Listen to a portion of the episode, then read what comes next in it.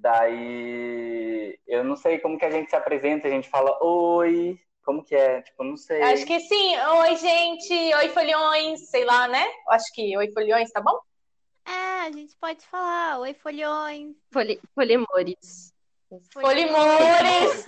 Ai, amei. Amei. Oi, Folimores. Daí a gente fala hoje, o tema de hoje é sobre terapia. Daí fala o que é terapia? Pipi, popopó. Aí o Bruno vai falar.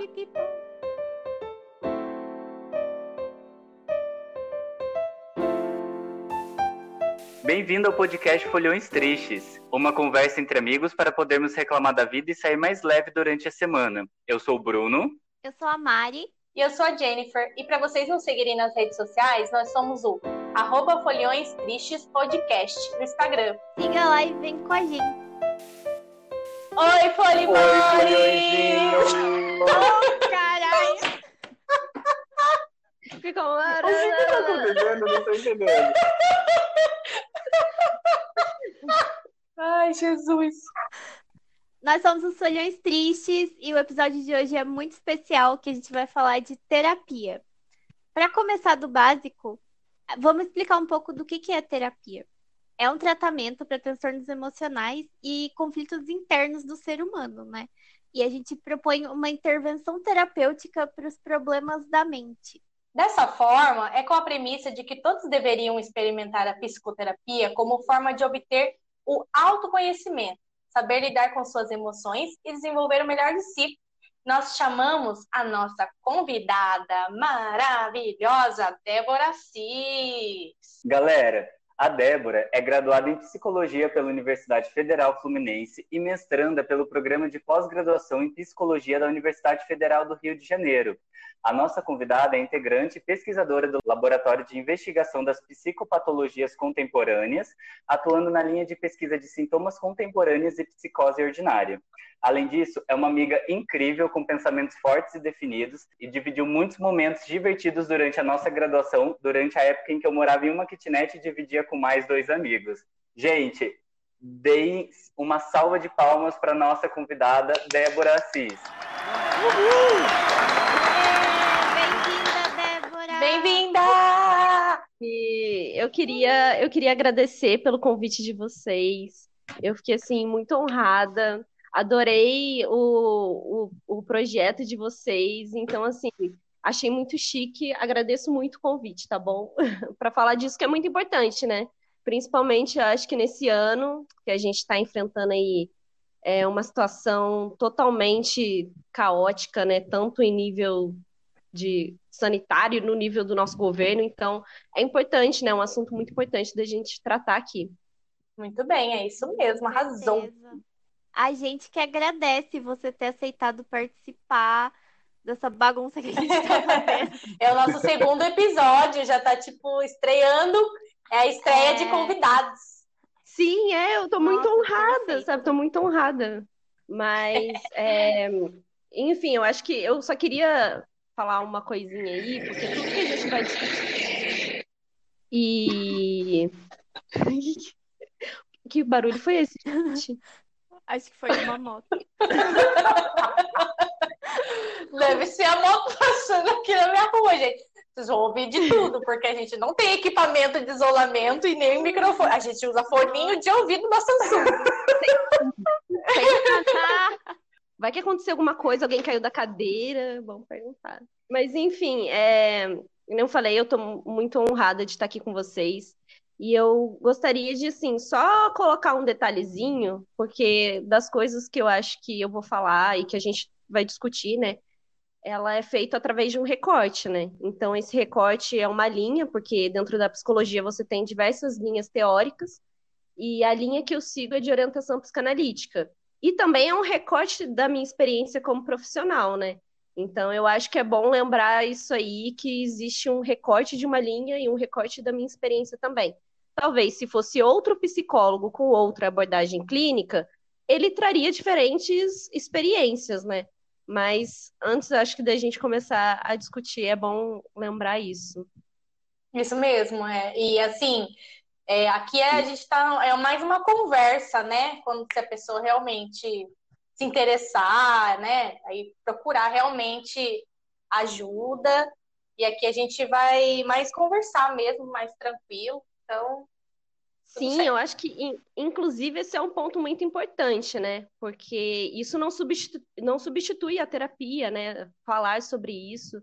Então, é muito importante, né, que se alguém se interesse, é, tem que buscar um profissional qualificado, né? Tem que buscar alguém que tem metodologia, que tem estudo, que, que é pautado pela uma ciência e para e também para evitar, né? Porque às vezes a gente vê muita coisa por aí, vê muito charlatão de que com umas curas milagrosas. É sempre bom lembrar de buscar um profissional qualificado para poder iniciar aí um, um, tratamento terapêutico.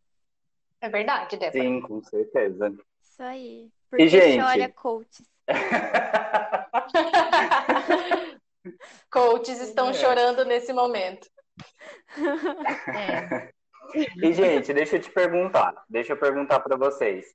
Como que vocês chegaram e quais foram os meios que levaram vocês a fazer terapia? Então, eu... Exposed. Exposed. Vou fazer meu próprio Exposed. É, eu comecei a fazer terapia, tipo, desde criança, assim. Minha mãe já me levou na terapia, acho que a primeira vez eu tinha uns 7, 8 anos, assim. E sempre foi o mesmo problema. Eu sempre vou, fui na terapia por problema de ansiedade, problema de timidez, esse tipo de coisa, assim. Mas eu comecei na terapia, tipo, pelos meus pais mesmo. Eles que viram falaram, eita, tem coisa errada aí, tá esquisita essa menina. E foram me levar na terapia. E, eu faço terapia, tipo, em intervalos, assim, eu fui fazendo e interrompendo ao longo da minha vida. E agora eu, do, acho que o mais recente que eu comecei a fazer faz acho que uns três, quatro anos e eu faço até hoje. Também foi meio interrompido, mas. Bom, eu demorei para procurar ajuda, né? Eu tenho problemas desde criança, assim. É... Eu ainda não descobri exatamente o que eu tenho, mas é basicamente ansiedade, né? Mas quem não tem ansiedade hoje em dia, tá? É difícil quem não tem. Mas eu tenho, assim, problemas desde criança de... Ah, por passado, né? De, de família complicada, assim, de ter apanhado muito, etc, etc, etc. Aí hoje em dia eu sou uma pessoa muito ansiosa e eu fui procurar terapia em 2016, a primeira vez. Foi quando eu tava tendo uns, uns surtinhos, assim, sabe? Uns pequenos surtinhos de e, e pensamentos né, suicidas e etc. E, e outras coisitas pesadas. Fui uma pessoa muito tóxica em relacionamentos também, aí eu percebi isso e falei, eu preciso de ajuda, porque além de é, me machucar, eu estou machucando outras pessoas. Estou né? atrapalhando a vida de outras pessoas e aí eu percebi que isso estava muito errado. Eu falei, preciso procurar terapia. Depois também, aí eu mudei de cidade, parei de fazer, depois procurei novamente, porque é uma coisa que eu que vai ser, eu acho que por um bom tempo. e você, Bruno? Então, eu comecei a fazer minha terapia no ano passado, em 2019. É, eu tinha acabado de terminar minha faculdade no meio de 2018 e eu voltei para minha cidade natal. E assim, eu fiz uma faculdade de química e já tinha terminado tudo, tinha apresentado meu TCC tudo mais. E eu voltei para minha cidade, né? É, morar com a minha mãe e tudo mais. E saí naquela expectativa: nossa, vou conseguir um emprego, vai ser fácil depois de ter me graduado e tudo mais, ter feito uma faculdade federal. Nossa, meu Deus. Porque era, todo, era o que todo mundo dizia, né? E eu, trouxão, acreditei. É, daí eu cheguei em São José, comecei a mandar currículo e tudo mais. Daí eu conheci um rapazinho aí, Daí virou o ano, é, começou a ficar muito difícil para mim é, o peso assim que as pessoas, principalmente família, colocavam em cima de mim, de tipo, nossa, você se formou, você não está conseguindo emprego, você não está conseguindo ser chamado para entrevista. Ai, que não sei das quantas. Ai, porque o mercado tá difícil mesmo, né? Nossa, mas que engraçado, química é uma área tão boa e que não sei das quantas, tem vaga para todo mundo. E daí aquilo foi fomentando uma leve ansiedade assim dentro de mim. E o meu relacionamento também, porque foi quando eu cheguei para minha mãe e virei e falei: "Mãe, então é isso mesmo, sou gay, não tem mais como fugir disso". E então foi muita coisa ao mesmo tempo, sabe? E daí eu, eu parti para terapia. Eu sempre quis fazer terapia desde criança, sim, porque tinha muitas coisas mal resolvidas e muitas coisas desconhecidas que aconteciam, assim, sabe? Pensamentos e tudo mais que eu queria entender, queria o auxílio de um profissional, mas eu não tinha oportunidade até o momento. Daí foi em 2019 que eu comecei, encontrei minha terapeuta maravilhosa e a gente está junto desde então é, progredindo aí nesse tratamento, descobrindo muita coisa, é, adquirindo muito autoconhecimento, e é isso aí. Gente, é, é. eu notei uma coisa assim muito importante, pelo que vocês falaram, algumas questões assim que já até apareceram, né? Que é a questão de você começar uma terapia, você procurar um, um, um atendimento profissional quando algo realmente não está bem, quando algo se torna insustentável que eu acho que, para mim, assim, do que eu vejo, da minha experiência, do que eu vejo quando as pessoas chegam na clínica, é justamente esse motivo, sabe? Algo não tá bem, algo saiu ali do, do controle, você já não consegue lidar sozinho, e por isso você precisa da ajuda de um profissional. Um profissional que te ajude a, a enxergar certas, certas situações, porque é aquilo, né? É um desabafo com um amigo, é, se você tem uma religião e a ida do seu templo, não é a mesma coisa que você procurar um profissional especializado, né, para isso.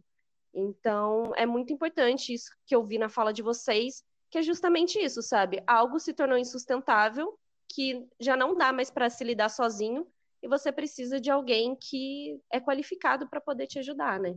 às vezes a gente nem sabe o que tá errado, a gente só sabe que, tipo, ai, tem alguma coisa esquisita, é, mas que algo, que algo que tá é. estranho, né? Que algo saiu é. ali de alguma coisa que não faz mais sentido. Mas eu acho que, que é isso que é o principal mas... motivo, sabe? Eu chego assim na terapia toda semana, minha psicóloga que lute. Tipo, não sei qual é o problema, mas tem alguma coisa errada. Descobre aí, psicóloga. É. Você que lute. Mas eu acho assim, tipo, a gente tem essa. A gente chega no psicólogo quando a gente está com um determinado problema, né, e tudo mais. Mas lembrando também que psicólogo não é só para quando a gente está com problema, né? Psicólogo ter um, um profissional é, qualificado ali do seu lado para tratar, para ajudar no tratamento, principalmente pelo autoconhecimento, assim, porque tudo bem, você pode estar com algum algum distúrbio, algum problema, algum, algum caso específico, mas a gente também terapia é muito bom para a gente se autoconhecer, né? É bom para a gente ter noção do que a gente do que a gente é como pessoa, como a gente encara a vida, das nossas crenças, das crenças que as pessoas colocam sobre a gente. Tipo, é interessante para você saber é, como lidar mesmo com a vida sem ter necessariamente um problema. Eu acho que assim, por, exemplo, eu quando eu entrei na psicóloga, na terapia, eu tinha um determinado problema. Só que daí com o tempo eu fui descobrindo muitas coisas, sabe? Tipo, crenças que eu tinha ali desde criança, desde quando eu nasci, que o ambiente me proporcionou e me impôs aquilo e que agora eu estou entendendo que isso é uma crença e que não necessariamente eu acredito nisso. Então é legal também para você se desconstruir, para você desconstruir essas coisas impostas, para você perceber que você não precisa ir totalmente pela sociedade e tudo mais. Eu acho muito legal isso também. Sim. para mim, assim, o que, o que fica principal de toda a mensagem que eu acho que eu recebo é que a gente não tem controle de nada. E esse é o foco, pelo menos, da, da minha terapia. Assim. A gente não tem controle de absolutamente nada do que, que vai acontecer. Então, a gente tem que sempre procurar realmente é, ajuda, não só quando está tudo no fundo do poço, mas, igual o Bruno disse, né, é o autoconhecimento. Então, para a gente se fortalecer e descobrir assim coisas que a gente nem sabia sobre a gente, coisas boas, né? Ou coisas até ruins que a gente tem, né? Com certeza, mas que fazem parte da gente. É porque às vezes é isso, né? Às vezes acaba ficando muito ligado a, a quando realmente as coisas não não tão bem, né? Então, mas eu acho isso muito legal que vocês estão falando, de assim, porque de procurar e outros momentos também. Porque muitas vezes, eu não sei se vocês já passaram por isso, eu acho que vocês podem também falar, mas às vezes você tá assim, tem dias que você fala, gente, eu tô, eu tô pagando por isso, sabe? Porque parece que tá tão parado. Então, às vezes, assim, a terapia é uma coisa que leva tempo, sabe? Então, vai ter momentos que vão ter questões muito importantes, vão ter assuntos que você, às vezes, aconteceu algo durante sua semana ou algo que você queira realmente compartilhar. Mas tem, às vezes, é, não é de um, de um dia para o outro, sabe? Não é da noite para o dia, leva um tempo e. E é isso, sabe? Às vezes você vai falar assim: ah, será que tá compensando? Será que eu tô progredindo com isso? E muitas vezes é questão de que, tipo, não é de uma noite pro dia, né? Então, assim, as pessoas realmente procuram muito quando é, algo tá desestabilizado, mas é importante também continuar, porque não é um desabafo, né? Então, assim, a terapia não é para você ir lá e soltar tudo e quando você sentir que, assim, já aliviou um pouco, você sai, sabe? Porque às vezes acontece muito isso, sabe? De tipo, do paciente chegar desabafar, e quando começa a entrar, assim, quando começa a aparecer muita coisa sobre ele, ele já quer sair. Porque não quer realmente trabalhar aquilo, né? Ele só quer desabafar, só quer aliviar ali bem superficialmente. E é, você falou é realmente é desse desabafo, é, que é diferente realmente de você desabafar com um amigo e desse tratamento que você faz na terapia. É muito diferente. E principalmente porque eu acho o psicólogo, ele é um, eu acho não, eu tenho plena certeza, ele é um profissional capacitado para isso, ele não tá te julgando, e quando você desabafa com um amigo, o amigo ele te conhece já de uma forma, então ele sempre vai uhum. ter já uma uma coisa assim para falar de você, ou ele vai passar a mão na sua cabeça para falar que você tá certo, né? E que a outra pessoa tá erradíssima, psicólogo ele é imparcial, é igual quando eu vou falar da minha mãe, eu falo muito, muito, falo da minha mãe horrores. E eu queria, é, tipo, no fundo, eu queria que a Cláudia falasse mal da minha mãe também junto comigo. Mas eu sei que ela não vai fazer isso. Então eu fico, não, tudo bem. É, é, isso que é a terapia. Porque daí quando eu falo com uma amiga minha, minha, uma amiga minha vai concordar comigo. Ah, mas ela é assim mesmo, é, eu conheço essa mãe é assim, assim, sabe? Então, essa é, eu acho que é uma grande diferença. Não, é, e assim, esses laços são muito importantes, né? A família, os amigos, é, não sei se, se a pessoa tem alguma religião, ela, né, está dentro de uma religião, dentro do. Mas é, é isso que você falou, sabe? Não dá para ser imparcial. Então, uma coisa é você desabafar com um amigo, esse amigo vai ouvir, mas ele está inserido dentro do contexto, sabe? Dentro do contexto de, de, de saber a história. Então, assim, quando o psicólogo ele tem que ser imparcial, sabe? As minhas crenças não podem aparecer, as minhas opiniões. Eu não posso induzir nenhum paciente a alguma crença religiosa, filosófica, moral. Nada disso pode aparecer, sabe? Então, e inclusive, eu acho que a prática é justamente isso, a nossa escuta, sabe?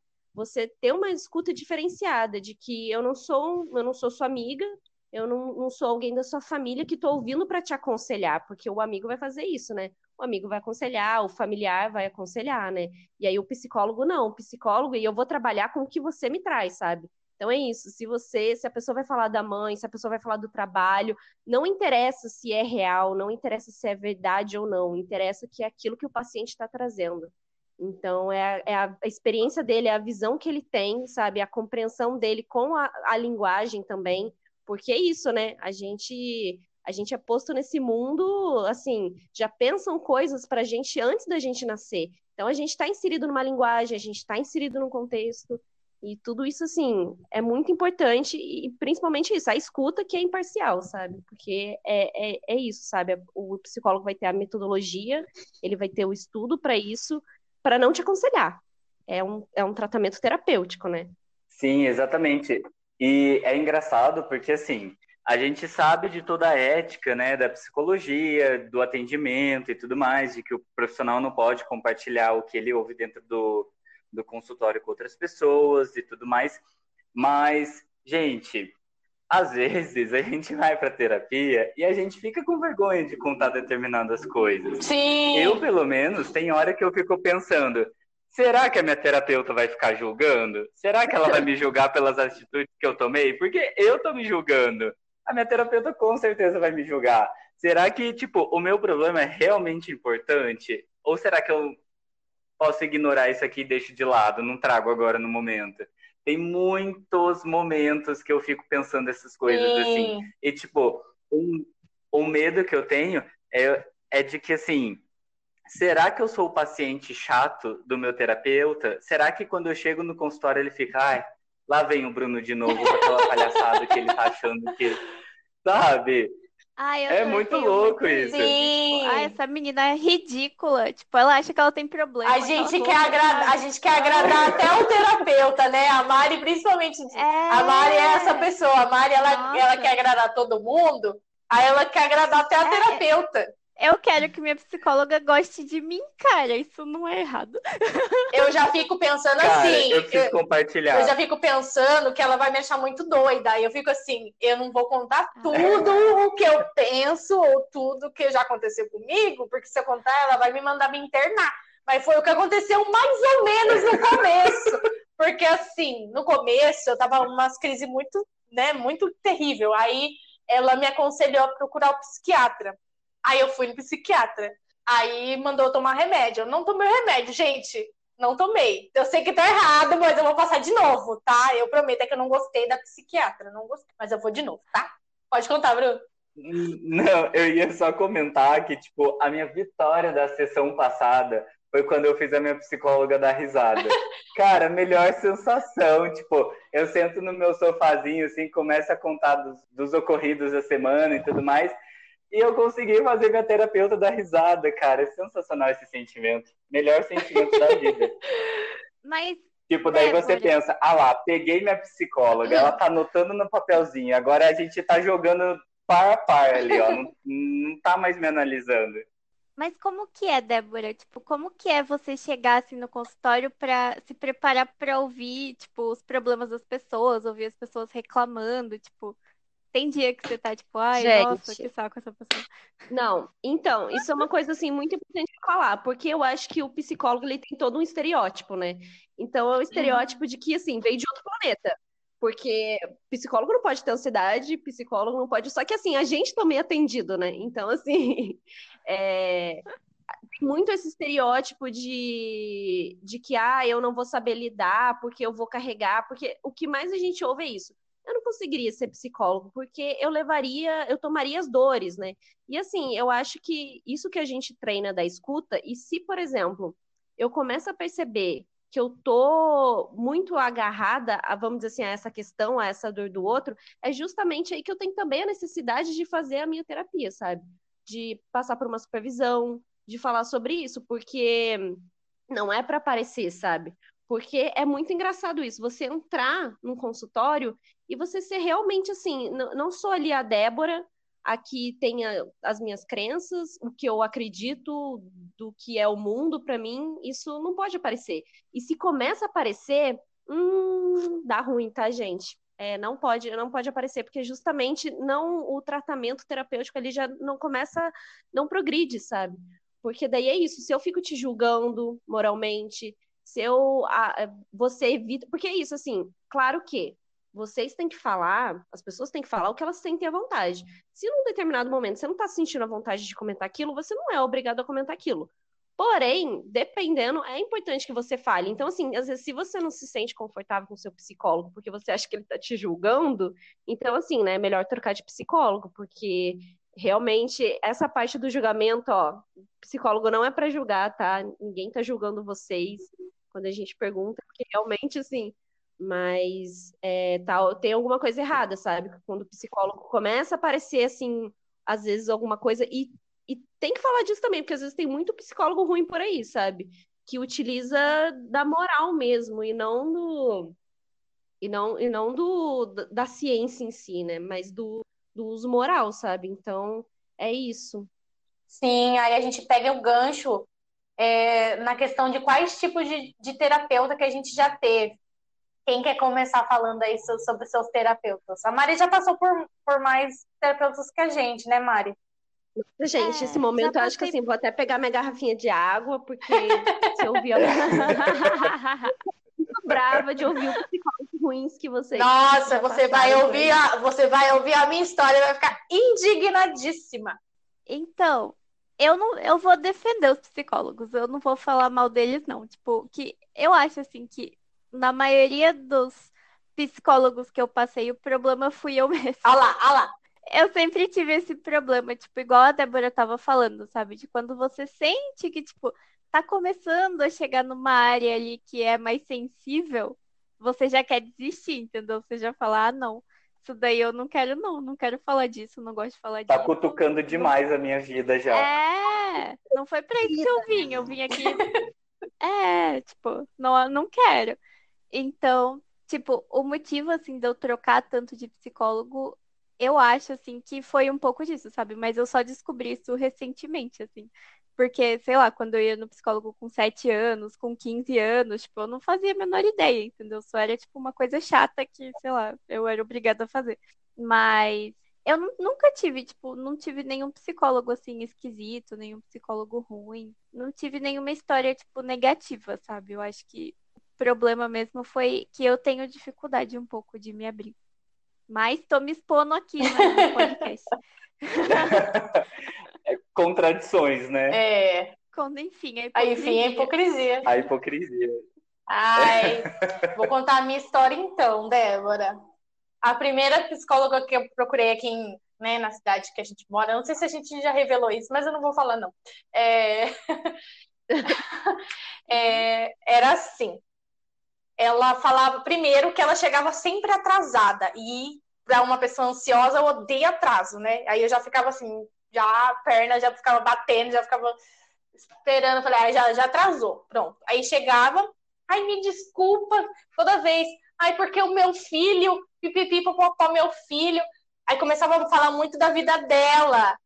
Teve, teve uma vez que ela até me, me mostrou foto da família dela, do filho dela, das atividades de escola que ele fazia, porque ela sabia que eu era professora, né? E aí eu ficava falando de coisas de escola, ela, ai, olha que bonitinho que o meu filho fez, e não sei o quê, e ficava mostrando assim para mim, e eu ficava olhando para ela assim, eu ficava, ai, meu dinheiro. Eu ficava assim, eu tô pagando pra mulher falar da vida dela e eu aqui saindo, sabe? Já me indicou procurar religião para tratar dos meus Pesado. problemas. Ai, por que, que você não procura uma religião e não sei o quê? Sabe? É, me indicou terminar o meu, meu relacionamento, porque tava ruim, ela, então, sabe, já me indicou terminar, ficava falando da vida dela, chegava atrasada, era assim, terrível. Falei, gente, eu ainda gastei, sei lá, uns. Foi uns dois meses, três meses que eu fiquei insistindo ainda, sabe? Aí, com, igual a Mari com medo de, de, de magoar o psicólogo, eu falei para ela que eu não tinha mais dinheiro para pagar. Aí eu falei assim para ela, falei, olha, desculpa, fulana, eu não tenho mais, desculpa ainda, era, esse era o meu problema inicial. Eu não tenho, eu não tô sem dinheiro para pagar a consulta, eu vou ter que parar. Ela, não, tudo bem. Aí teve uma vez que eu encontrei ela no shopping, tava na praça de alimentação comendo, mas eu fiz assim pra ela não me ver. Eu falei, não me veja aqui comendo no shopping, por favor, porque eu falei que eu não tinha dinheiro. mas porque eu não tive coragem de chegar nela e falar, olha, você é uma péssima profissional, você está fazendo tudo errado. Daí eu não tive coragem de sair de fininho. O que você tem a dizer de uma, tá de uma pessoa dessa? Nossa senhora, canceladíssimo. Porque é, senão, sei lá, você pagaria um café, né? Vocês poderiam sair num café e serem amigas, né? Tipo, pra ela ficar falando da vida dela. Mas isso também, assim, pô, você induzir seu paciente a uma religião, ou que nem você falou, um término, sabe? Isso é uma coisa que, assim, é, é uma decisão e, e você vai trabalhar isso, assim, eu quero ou não terminar. Isso é uma coisa que você vai discutir dentro da sua terapia. Mas, assim, a psicóloga induzir, sabe, de que não, você deve fazer isso. Então, tem que, tem tem que ter cuidado, tem que ter manejo nisso aí, justamente também porque às vezes acaba passando desse limite, sabe? Desse limite do de que, né, pô, eu não tô aqui para ouvir sobre sua vida e também não era necessariamente para você né, falar que eu tenho que ir para alguma religião ou falar que eu devo terminar o meu relacionamento se eu não trouxe isso, né? Uhum. Não que não precisasse terminar, Você, né, Jenny? Não, precisa. Eu terminei, eu terminei mesmo. Mas para mim era um absurdo o auge dela falar das viagens que ela tinha feito com o marido, não sei o quê, sabe? Falar da, dos trocentos filhos. Ah, porque eu atrasei porque eu tive que. que meu filho estava doentinho. E eu tentando ser super compreensiva, sabe? Eu falava assim, ah, tá bom, tudo bem. Porque eu não tinha coragem de falar que não estava tudo bem. Aí, gente, o, o, Bruno tinha, o Bruno falou sobre seu o job chato, né? Eu esqueci disso, mas é uma coisa que eu preciso comentar. Gente, assim, não não existe isso. Sério, é muito interessante você poder compreender como funciona, sabe, o todo o funcionamento psíquico da pessoa. Então, às vezes, se aparece alguma repetição, tipo, putz, o paciente vai falar de novo do, do ex-namorado, da mãe, Cara, isso assim, essa repetição tem sentido, as coisas que o paciente vai trazer tem sentido, sabe? Então, assim, dificilmente existe, eu acho, que esse negócio de, ai, eu sou o job chato, porque eu vou falar da mesma coisa de novo. E. Ai, eu, eu lembrei disso agora, mas assim, eu falei, gente, isso não existe job chato do psicólogo. Olha, eu confesso que eu tô mais que tranquilo bom. agora. A sua psicóloga não fala lá, o Bruno ah, já não tá fala chegando, mesmo, sabe? cara. Vou, vou ela deu um uma café. risada na minha última sessão, não tem como ela falar isso. O Bruno tá orgulhoso é... da piada. Ah, eu sempre faço ela rir. Ah, e outra Depois coisa no final também, você conta. Outra coisa também, eu acho que Ah, foi a Mari que falou sobre, por exemplo, se eu não estar bem, né? Gente, uma coisa que, assim, muito, muito, muito que deve ser. Quer dizer, não, não, não é uma regra, né?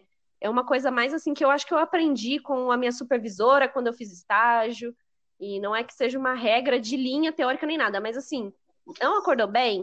É melhor remarcar o atendimento. Remarca o atendimento, ou mesmo se for preciso, não, se não ter um outro horário, né?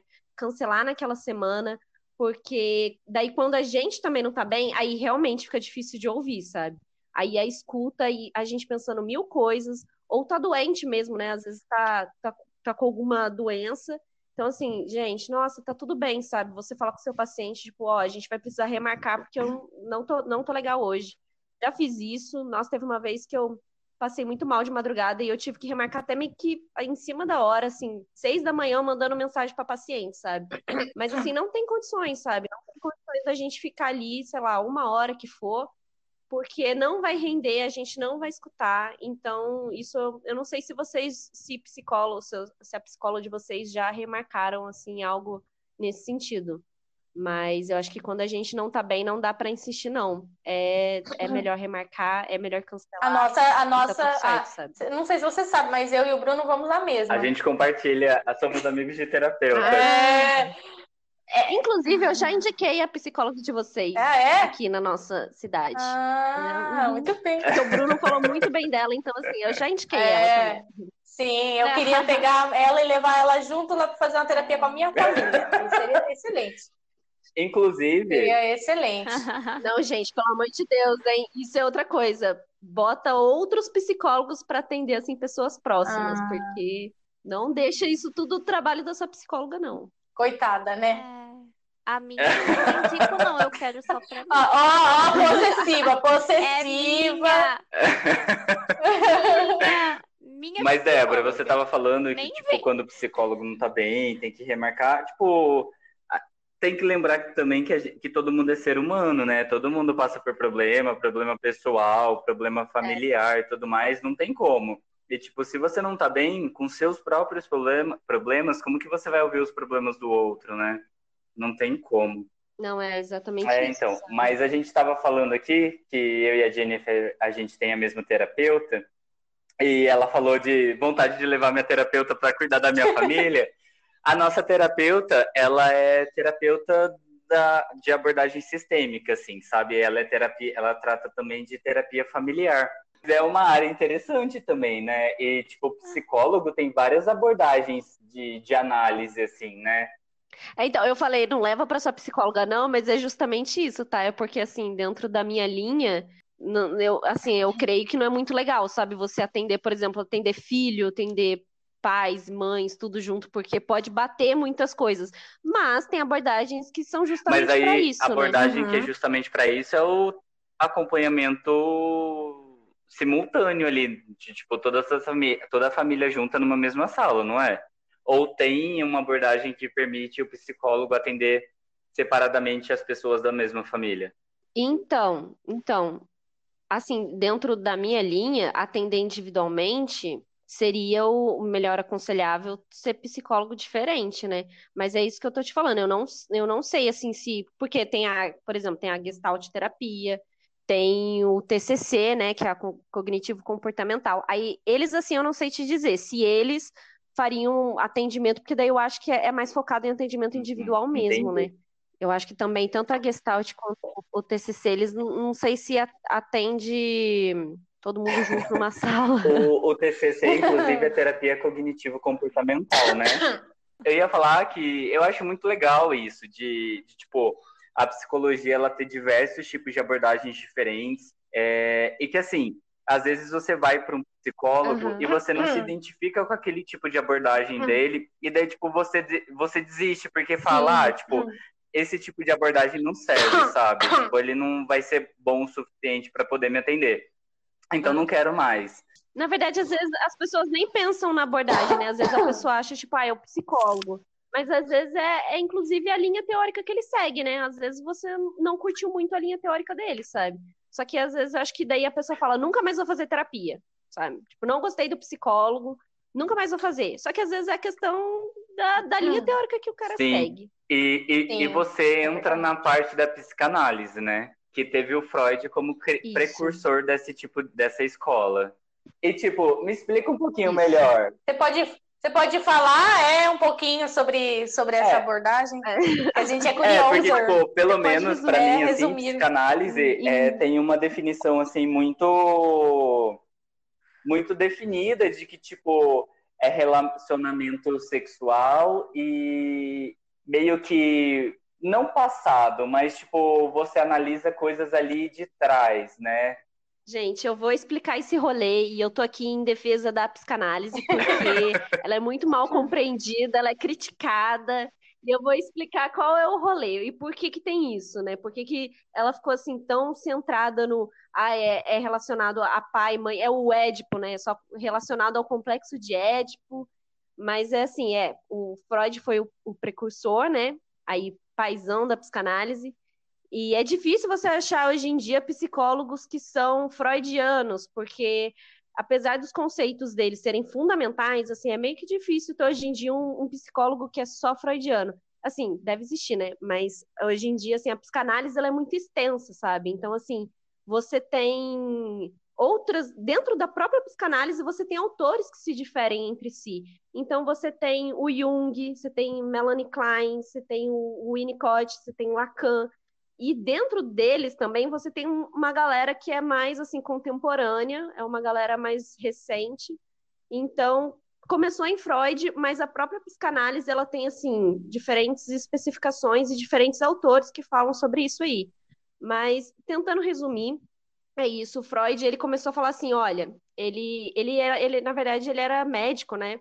E aí ele começou lá, ele foi fazer, acho que um, não sei se foi um estágio, mas com o Charcot, e ele começou, tinha muitas histéricas, e na época, antes de 1900, falavam que as histéricas, elas estavam atuando, que elas estavam mentindo, porque é, aconteciam, elas, elas às vezes tinham paralisia, sabe? Então, assim, e aí Freud ele se interessou muito por essas mulheres na época ali que elas tinham paralisias, paralisias faciais, paralisias na mão.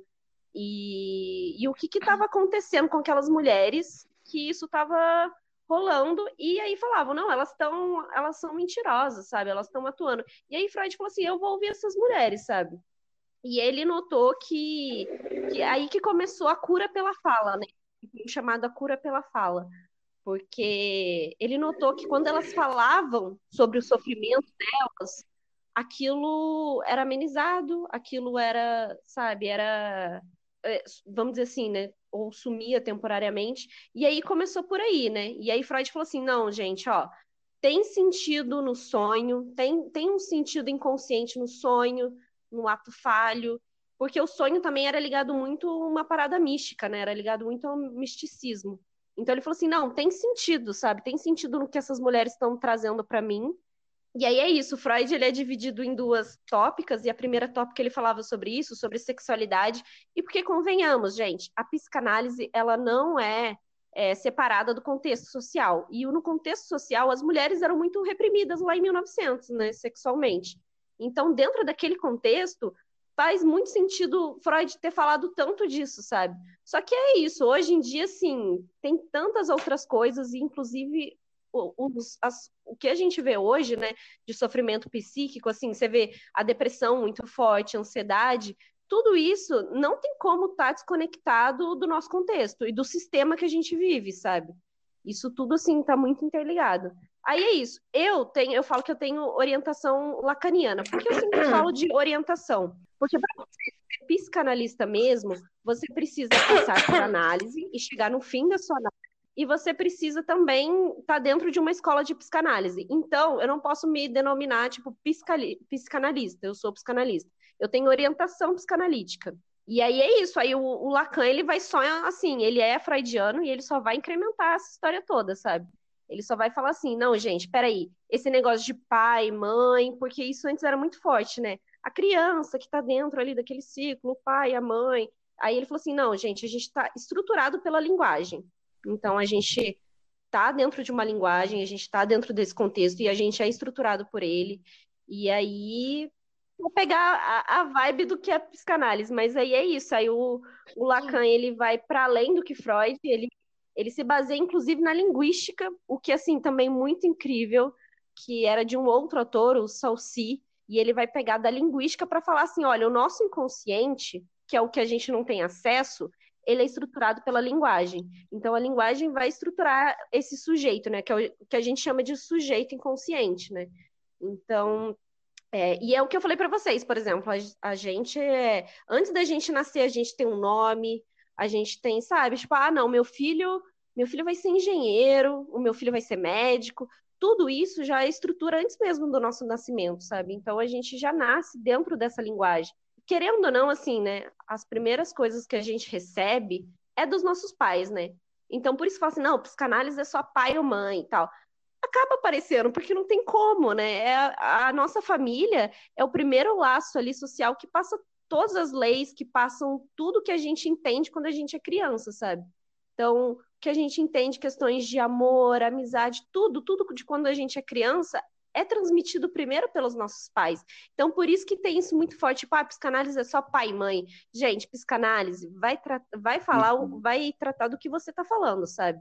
Então, assim, se você não, eu quero falar de trabalho, a gente vai falar sobre isso, sabe? Não, eu não vou chegar e falando assim, ah, então me diz aí como que era o seu pai, sabe? Aquela, uhum. Aquele estereótipo. Então, assim, é, é, é trabalhar com o que o paciente traz para você. E não ficar falando só de pai, mãe.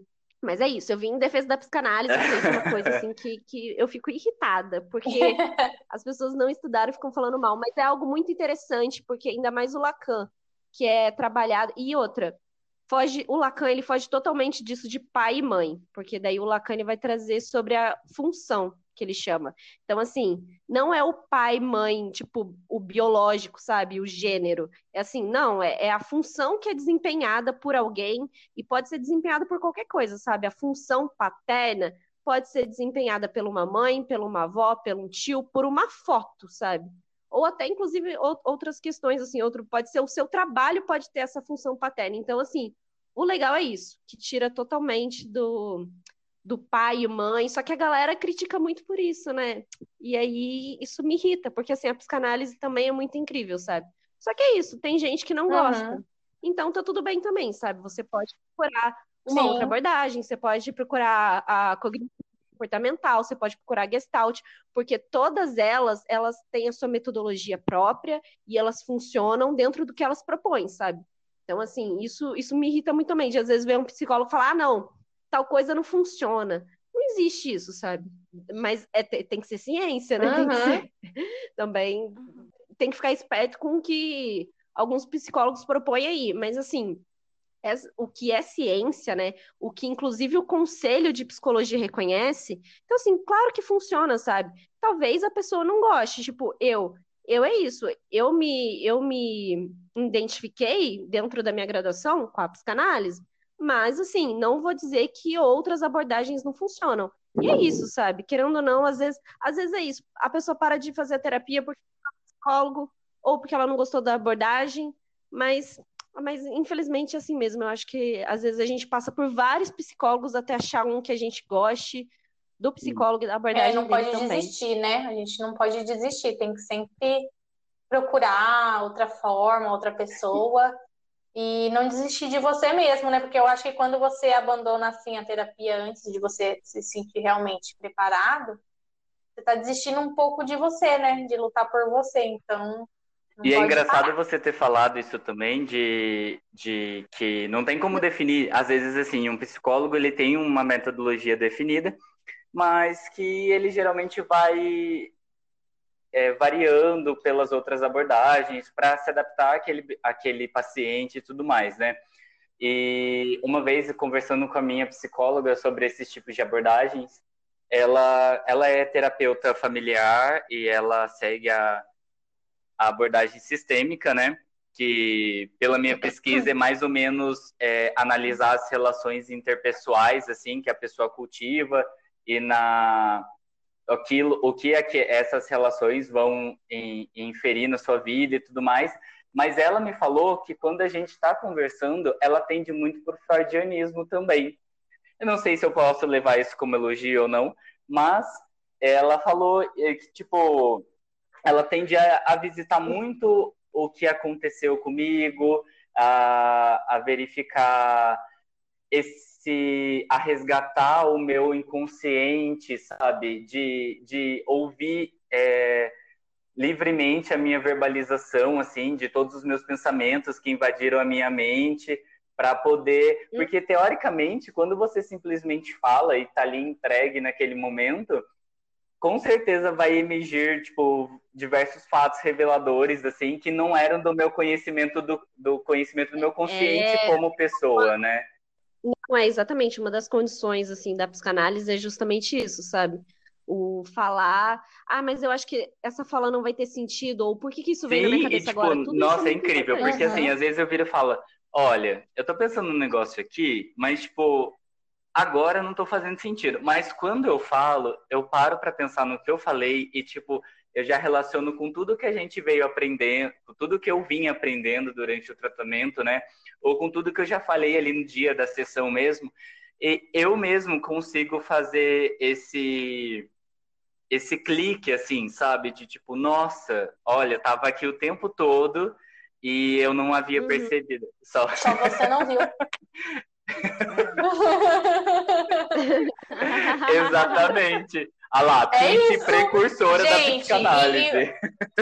Pete, a, Pete, a Pete tem várias, assim, sabe? Várias Nossa. mensagens, né? Vocês têm algum tema recorrente, assim, que, que falam sempre, assim, na, na terapia, que, que é toda vez, é batata. Você vai e você fala, sempre. E nem você aguenta mais falar? É... Ó, ninguém quer se expor. Tô ouvindo um silêncio de que ninguém nesse momento. Pode, pode falar. Ah, eu vou ser sincero. Eu tenho alguns, alguns assuntos assim que são crenças que eu herdei da sociedade, assim, de... Por exemplo, é que é muita exposição, sabe? Mas, já que a gente está aqui no podcast, Não, mas são questões assim, por exemplo, ah, a gente cresce numa sociedade de que, teoricamente, você estuda, você trabalha, você cresce, você casa, tem filhos e tudo mais. Isso, isso é, então, e isso numa sociedade heterossexual, né, heteronormativa. E eu já tô fora dessa heteronormatividade aí, então já não me enquadro muito bem. Então, daí é meio difícil porque às vezes a gente cresce com essa crença, mas essa crença não se aplica para gente. No caso, para mim, por exemplo, que de tipo vou ter que casar com uma mulher, por exemplo, vou ter que ter um filho meu de da relação sexual minha com a minha mulher, com a minha esposa e tudo mais. E tipo, não é uma coisa que existe assim. Então, teoricamente, é um, um, um, dos assuntos assim que eu trato bastante, sabe? Porque eu tento desconstruir bastante essas coisas que me colocaram, sabe? Que as pessoas me impuseram no passado ali quando eu nasci, sabe? Tipo, e outra coisa muito interessante é sobre questão de, de lidar, de ficar bem consigo mesmo, sabe? De aquele lance da solitude e não solidão, sabe? De você ser feliz consigo mesmo, de você aprender a se respeitar, de você aprender a se amar, entender os seus limites, se impor em primeiro lugar e tudo mais, sabe? Eu acho que geralmente para mim esses são os assuntos mais recorrentes, porque querendo ou não é uma construção diária, né? Não tem como fugir muito disso. Mas e vocês? Ah, o meu caso é tema recorrente é culpa, mas que é, o meu é, é família, é, por isso que eu queria levar os meus pais porque eu sou filha única, né? Então eu carrego tudo nas costas. Sempre carreguei. É, e também sou, sou lésbica também, então, igual o Bruno, tem essa coisa de casar e ter, meu, ter os filhinhos, e eu moro sozinha, então tudo isso junto esse, é sempre o meu tema, é família, é mãe religiosa ao extremo também que não aceita, então, de, e de traumas, assim, de infância mesmo, de, de ver muita coisa na igreja, de, de que eu já vi, já ouvi, sou, tenho pavor de culto e essas coisas, de, tanto, de muitas coisas que já, já presenciei, né? Então, é muito reação de, de culpa uh, e problemas familiares, que todo mundo acha que é maravilhoso, mas no fundo, no fundo, não é. e você, Mari? É, pra mim, tipo, é muito mais é, essas questões que eu já tinha falado, né? Tipo, de insegurança, assim, de ansiedade, de é, como isso meio que distorce, sabe? A minha percepção das coisas, tipo, como que a minha ansiedade e a minha insegurança sempre, tipo, meio que, sei lá, meio que contamina, sabe? Tipo, tudo que eu vou fazer, tudo que eu penso, o jeito que eu me relaciono com as pessoas, o jeito que eu trabalho, tipo. Então, assim, eu tô meio que trabalhando para desconstruir isso, sabe? Para tentar separar, tipo, o que que sou eu e o que que é a minha insegurança, entendeu? Tipo, sabe? O que que é, tipo, os meus medos e o que que é a realidade, sabe? Mas meu, meus temas recorrentes giram muito em torno disso, assim, desde sempre. Mas acho que também não tem como, né? Às vezes, assim, é, não ter temas recorrentes, sabe? É, porque alguma coisa dá um nó, sabe, em tudo isso. Então, como tem talvez um nó nisso tudo, as coisas vão voltar mesmo. Então, e é, e é isso que eu falei, né? Ele leva um tempo. Aí, às vezes, você acha que já tá bem em relação a determinado assunto, só que ele bate em diversos outros pontos, sabe? Então, não é tudo em caixinhas separadinhas, sabe? Então, as coisas elas elas batem, elas acabam esbarrando umas nas outras, porque tem esse nó aí, sabe? Tem um nozinho que ele acaba esbarrando em tudo. Então você fala, nossa, às vezes essa questão aqui aparece também em, em outro, sei lá, em outro ambiente ou em outro laço. Mas eu acho que é, é difícil, né? Porque, querendo ou não, a gente, a gente tem isso, né? Tem uma coisa que, que meio que compacta tudo, sabe? Eu acho. Então ela acaba esbarrando mesmo.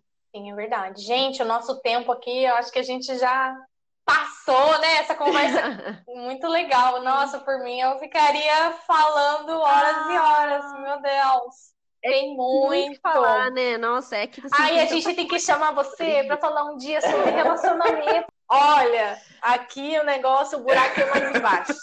Relacionamento. Favor, eu acho que assim, ó, já quero uma parte 2 com a minha participação. É, ó... Adorei conhecer você. A gente tem um. Vai deixar em paz mais. Agora você aguenta. Agora gente. aguenta. É, já vê pelo nome, né? Foliões tristes, não são foliões alegres. Então, é... temos problemas. Gente, então, para a gente já ir finalizando o nosso episódio, nós temos um quadrinho aqui no nosso podcast que chama, que chama Momento Ressaque. Aquele momento que você está de saco cheio, que você não aguenta mais e você quer reclamar de tudo para todo mundo. E eu queria ver com vocês se vocês é, viveram alguma coisa durante essa semana, se tiveram alguma coisa que aconteceu aí com vocês, que vocês gostariam de expor e reclamar para todo mundo ouvir. Ai, gente, eu, eu vou mudar o meu momento ressaca aqui que eu planejei. Eu, que eu ia falar que eu queria estar na balada, mas isso aí é sempre. Mas tem um, um fato aqui, ó, que eu falei que eu ia levar a minha namorada para minha mãe. Eu falei, mãe, eu vou levar minha namorada para você, para vocês conhecerem essa semana. A minha mãe simplesmente inventou que ia sair. A minha mãe nunca sai, praticamente. Aí ela, não, porque eu vou não sei aonde. E ignorou o fato que eu ia levar minha namorada para ela conhecer. É a primeira vez que eu falo isso, que eu vou levar a namorada, tipo, porque eu sempre apresentei como amiga, ah, é a fulana, é a ciclana. Então, pela primeira vez na vida, em 29 anos de existência, que eu falei, mãe, vou levar minha namorada para vocês conhecerem, tá bom? Aí ela, ai, mas eu vou não sei aonde. Eu falei, a gente leva você para passear de carro, a gente vai de carro. Ah, eu vou pensar. Mas aí eu tenho certeza que ela vai fugir. Então, esse é o meu momento ressaque. Mas assim, Isso. ela fica fora para sempre, né? Então, assim, ela vai voltar em algum momento. E aí a sua namorada já vai estar lá na sua casa esperando Isso. já a sogrona chegar. Isso mesmo. Vai rolar. Vai Queremos rolar, o update no próximo episódio. Se a gente depois. Se a gente, se a gente for expulsa, eu aviso vocês também. Tá? e vocês, gente? Ai, gente, o meu momento ressaque. Eu também vou mudar o meu momento ressaque, que eu nem lembro o que eu tinha colocado, mas já faz tanto tempo. Mas olha, o meu momento ressaque dessa semana, vou ter que reclamar de TPM, desculpa. Mas, nossa, gente, que coisa insuportável. Todo mês essa palhaçada, todo mês eu fico de mau humor, toda vez. Mas olha, não sei, viu? Não sei, tipo, não tem um objetivo a minha reclamação, porque não tem. Eu queria. para resolver esse problema. Eu queria fazer um adendo aqui. Mas, é... Porque aqui, ó. a ah. TPM da Mari dura um mês inteiro. Todo dia ela Mas, tá Bruno... com TPM. Dela não, vira de é mês, é tô com TPM. Ela Gente, é porque não é atenção durante, é pré, durante. Bruno, você não entende porque você ah, não tem útero. No uterus, no opinion. Exato. Por isso que é o mês inteiro, porque é, é durante. Não tem útero, não tem opinião. Se você for fazer as contas, a gente tem o quê? Uma 10 dias de paz. 10 dias de paz. O resto é dor e sofrimento. Então, o meu momento ressaque da semana é esse, porque tudo me deixou de mau humor. E você, Debs, tem algum momento ressaque para compartilhar com a gente? Olha, você falou da semana, né? Nossa, eu, olha, assim, da minha vida pessoal, a minha internet, ela precisa, ela precisa urgentemente o plano, eu preciso mudar, sei lá, o sabe? Porque pelo amor de Deus, gente, eu tô sofrendo muito essa semana por causa de internet, do nada, tava super bem, estável, e ficou assim totalmente tadinha. Mas não sei se o horário, já como a gente está com tema de terapia, né? Será que o horário já permite reclamar de coach também? Também, sei, assim. também. Permite. Ai, se puder assim, deixar de reclamar. de reclamar de coach. É, se puder deixar assim, o meu meu estresse, a minha irritação sobre o serviço que eles fazem. Você sabe que tu vai ser cancelada tá pelos coaches de plantão, tá né? Sei, eu vou ser cancelada pelos coaches, mas eu, isso tudo, vai tudo bem. A minha terapeuta vai me ajudar. Não é uma coisa que vai. É, não vai ser uma coisa. Olha, eu queria fazer o meu momento ressaque. É o um momento que está entalado aqui faz um tempinho. Primeiro que eu queria compartilhar sobre a minha indignação do caso do João Alberto, né, na, que foi morto naquele supermercado que eu não quero mencionar o nome.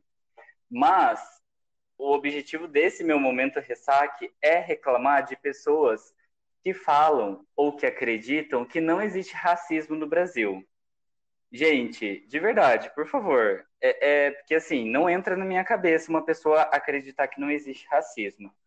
E ainda mais não acreditar que as pessoas possuem privilégio. Me incomoda muito, eu como um homem cis, branco e homossexual, eu tenho muito privilégio justamente por ser homem, por ser branco. É, às vezes, é, muitas vezes eu não tenho local de fala, mas, gente, pelo amor de Deus, né? É, pessoas brancas falando que não existe racismo no Brasil não dá, não consigo de, não consigo engolir. dá vontade de pular no pescoço de todo mundo e, e mostrar, tipo, sei lá, sabe, dá vontade de colocar a pessoa na pele de uma pessoa negra, por exemplo, porque, meu, não tem como, é só esse meu momento mesmo, mas não quero dialogar muito sobre isso. Vamos para o confetes da semana, porque queremos terminar esse podcast bem. É, uhul, que amanhã é sexta, sextou. A gente está gravando esse podcast na quinta-feira para liberar para vocês na quarta-feira. Então, a gente vai para o nosso momento confetes da semana, que é aquele momento que a gente tem alguma coisa para indicar, alguma coisa legal, um livro, uma série, um filme, que tem a ver com o nosso tema do podcast ou não, e para a gente poder passar essas indicações para vocês e para vocês poderem comentar com a gente se vocês gostaram ou não também e dar o feedback de vocês. E vocês, eu quero saber se vocês têm algum algum confete da semana para poder indicar. Eu tenho um confete da semana tem relação com o meu. O meu qual é o nome do negócio? Ressaque, com o meu momento ressaque, tá? Porque, olha, a única coisa que me manteve de pé essa semana, gente, foi o, o CD novo da Taylor Swift, tá bom? Vou deixar aqui registrado que ela arrasou. E vou fazer aqui a propaganda que tem um especial dela no dia. Ah, é verdade. Depois que a gente terminar de gravar. tá, tô ansiosíssima e maravilhoso. Quem ainda não escutou folclore, escuta. Ela meio que, ela meio que voltou pra era meio country, né? Meio. Cara, nossa, ela É umas músicas bem depressivas, né, Mari? Muito melhor, mano. É sim. Não é, não. são são músicas. Deus, são músicas de reflexão, sabe? Não. É, eu não vou dizer que eu fico feliz ouvindo esse álbum. Mas... CD não, esse. Como que chama? É um álbum. Fala álbum? Esse álbum. LP. Esse, esse disco. É, CD é muito anos 2000, né? esse LP, essa fita. É... Fico triste, fico triste sim, é verdade. Mas é um triste feliz, cara, é um triste bom, sabe? Então, o meu é a série, eu mudei aqui, a Crazy Ex-Girlfriend, que eu, o Bruno, já assistimos, a Maria, não sei se já assistiu. Já assistiu, Débora, Crazy Ex-Girlfriend? Ela conta não, a história de uma mulher border, border, border nossa, fala bem caipira agora. Ai, meu Deus, enrolei. Mas é borderline. Então é a, a história da Rebecca Bunch. Ela é aquela pessoa que larga tudo para ir em busca do, do amor, né? E, inclusive, eu falei dela na terapia ontem e eu descobri que o Bruno também já falou dela. Aí eu fiquei pensando assim: será que a Cláudia relacionou? Nossa, essa série o Bruno também já falou. A Jennifer também. Os dois são tudo doido.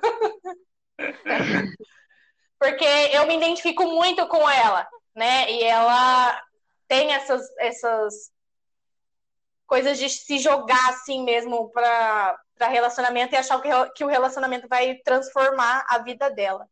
E na verdade acontece tudo de pior, mas eu recomendo porque é musical, então ela fala dos problemas dela cantando, que é uma coisa que eu gosto também, gosto de cantar. Então, recomendo Crazy Ex-Girlfriend na Netflix. Assiste, ah, assiste. Eu vou assistir. Você não tinha, você não tinha falado é que musical. era musical. Mano. É musical, Tem uma é música ótimo. que chama Period, Period Sex, que é sensacional. Period Sex, Period Sex. Eu É amo! Ai. Você Eu tem amo. algum, algum confete da Muito semana, bom. Débora? É... Ah, eu tenho, eu vou, eu vou indicar um livro, porque já que a gente estava falando sobre terapia, esse livro ele não fala diretamente sobre isso, não, mas assim, é um livro muito interessante para ver como a gente conta a nossa história, questões de memória, percepção. Então, é um livro assim que eu, eu li esse ano, inclusive, eu acho que eu li em março desse ano. E às vezes a gente conta a nossa história e às vezes não condiz muito com a verdade dos acontecimentos ali, né? E a gente não se dá conta disso, a gente vai se dar conta disso depois. Então, assim, esse livro, assim, ele é muito claro, sabe? Tem muitas, muitos recortes disso. Então, ele não é nada teórico, nada assim. O personagem também passava por terapia, nada disso, mas eu acho que ele é um livro, assim, bem bacana para isso. É O Sentido de um Fim, do Julian Barnes. Eu não sei se pronuncia assim o nome dele, talvez não, mas é O Sentido de um Fim. Ah, é um livro muito bacana, eu Ah, assim, é eu legal. adorei. E eu indico bastante. Vou dar uma pesquisada já para poder comprar. Adoro comprar livro. É, vem na Black então, aproveitar Friday. Black Friday. A- Aproveita e, ó. eu queria fazer É, o, pra- o meu o meu confete da semana. Na verdade, são duas séries que são muito boas a, a, a trama, assim.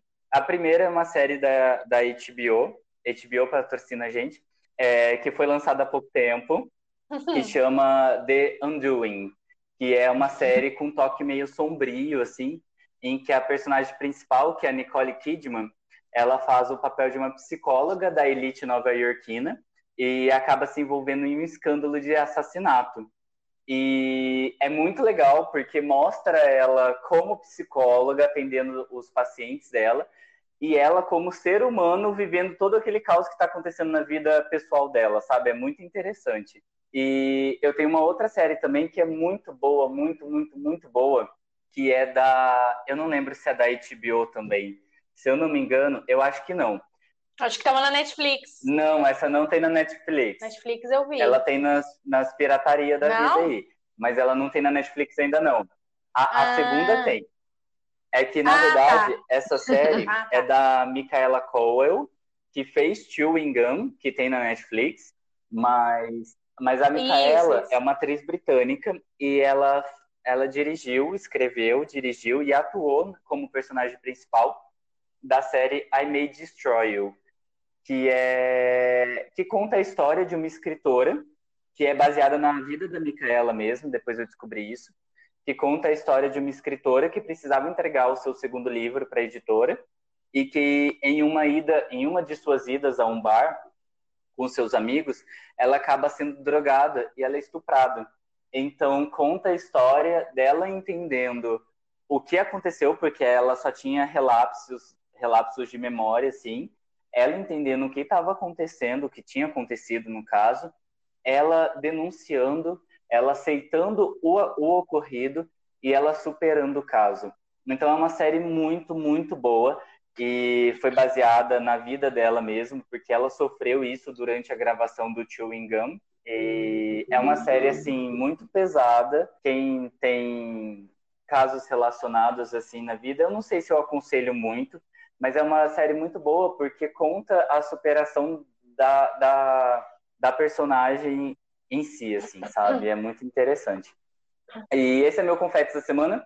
E, gente, esse foi o nosso episódio do Folhões Tristes sobre terapia. Eu gostaria de agradecer muito, muito, muito, Muito a presença bom. da Débora, nossa psicóloga maravilhosa. Ai, É, Débora! E Débora! Eu adorei estar aqui com vocês. Já indica a gente Vou virar os seus fã também, pacientes. já. Vou- Vou sempre estar ouvindo. que Adorei demais. Eu gostaria de ver aí, com ó, você. recente? Divulgação Nossa, sim, com pesadíssima. certeza. Eu gostaria de ver com você se você quer deixar as suas redes sociais para as pessoas te encontrarem, ou se você prefere manter sigilo. sou uma pessoa das antigas, porque eu não tenho Instagram. Comigo, assim, era, eu sempre funcionei com por indicação, sabe? Então, assim, eu, eu tenho um e-mail que, que é a minha forma que pode ser de contato. Não sei, vou deixar meu e-mail aqui. E porque Instagram, assim, eu não, apesar de, de ter 25 anos, eu, eu não consigo lidar com redes sociais. Mas o meu e-mail é Débora Assis, com dois S, ponto PC. PC do psicologia mesmo, arroba gmail.com. Mas é isso, assim, fora isso, eu não tenho é, Instagram ou, ou redes sociais. Mantendo a Certíssima. sanidade no meio, Tá no momento de auge da internet. Mantendo. Certíssima. É, arrasou. Tá perdendo nada. É. Não tá perdendo nada. É. Gente, Gente, adorei. ah, eu também gostei Muito muito desse episódio. Foi muito gostoso conversar com vocês. Maravilhoso. E eu até mais, e deixa eu gente. te falar, deixa eu só falar uma Eu coisa. despedindo. Gente, eu preciso tomar banho. Calma, só deixa eu falar o nosso Instagram para as pessoas, para os folhõezinhos seguirem a gente. Ah, é, pode. Tá chegando. Pode Gente, falar. então é isso. Fica aqui o nosso final do vai, podcast. vai. Esperamos que vocês gostem bastante. A gente vai divulgar na quarta-feira. É, quando tiver próximo de divulgar, a gente vai colocar uma postagem lá no Instagram. Inclusive, sigam a gente, é, arroba Folhões Tristes Podcast. A gente está no Instagram. E vocês podem seguir a gente também nas nossas contas pessoais, que tá tudo escritinho lá no Instagram, tá bom? Gente, um beijo, boa semana para vocês, retinho de semana, né? E tentem não surtar. Tchau, gente. Isso aí. Tchau. Tchau. Até. Até, até Uhul, semana que tchau. vem. Obrigada, Débora. Tchau, obrigada, Beijo. Débora. Arrasamos! Corta. Gente.